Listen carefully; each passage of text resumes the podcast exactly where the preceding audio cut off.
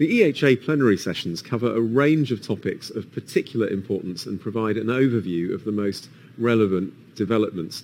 Today we'll focus on one of those plenary topics, iron homeostasis in host defense and inflammation. This is E H A twenty nineteen, and I welcome Ella Nemeth, who's been around in the field of iron homeostasis for quite some years now, therefore making her a preeminent person to help us understand the many roles of iron in our bodies. Welcome to you, and thank you very much for joining me today. Thank you for having me.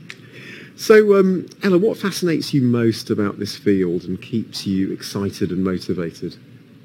Um, science in general, it really motivates me, so any field would have been of interest. But iron field is actually particularly exciting because it covers really broad, broad range of fields. So you can study very basic mechanisms of cellular function or mitochondrial bioenergetics, or you can study, you can study iron within nephrology, hematology, hepatology, so Um, really broad exposures to many different disciplines. So it's a route into lots of different areas. Yes, and yeah. Meetings are very exciting and diverse. Yes, I bet. And um, I've come across this term, nutritional immunity. Can you tell us a bit about that? What does that mean? Yes, it's um, actually there is a battle between host and a microbe for nutrients, and iron is one such essential nutrient because both microbe and a host need it. And host uses certain mechanisms to withhold iron from microbes, and um, that would slow down microbial growth, and that is all of those mechanisms that would withhold essential nutrients from microbe are called nutritional immunity. Interesting. And, and to what extent are pathogens equally sensitive to iron? There's actually um, diversity of sensitivity of pathogens to iron, and that is still being worked out. It's a puzzle, but it seems to be different evolutionary adaptations to niches.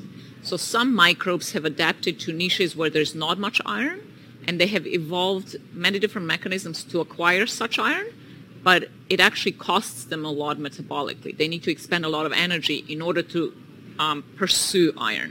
So one type of pathogen has followed that evolutionary strategy. It's metabolically costly, but they can survive in low iron environments. Other kinds of pathogens can mostly thrive in iron-rich environments, and they have dispensed with metabolically costly mechanisms, but that's why they can survive in iron-poor environments, and they thrive in iron-rich environments. So microbes have actually diversified to adapt to different niches. And, and thinking about, you know, iron-sensitive pathogens, are there any, and can, can they be targeted?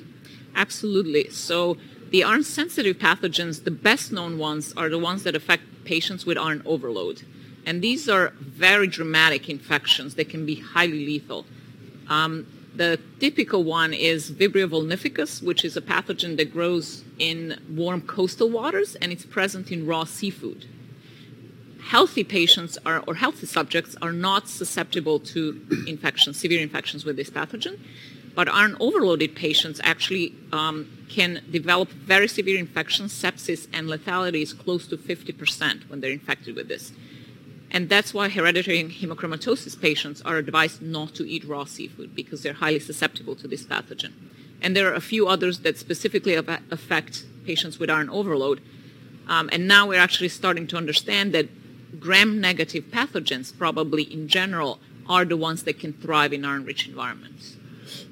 It's very interesting about the, the, the seafood and the, the hemochromatosis. I've, I've heard of that, but I never knew the reason behind it. Um, and, and moving on from that, can you tell us a bit about iron and its role in adaptive immunity? Yes, this is actually a recent development. The understanding of how iron modulates adaptive immunity has just emerged.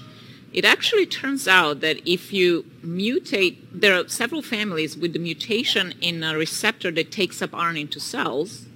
And the outcome of that is that patients develop severe uh, im- immune deficiency because B cells and T cells that are involved in adaptive immunity cannot expand. There's no clonal expansion because they need a lot of iron for rapid proliferation.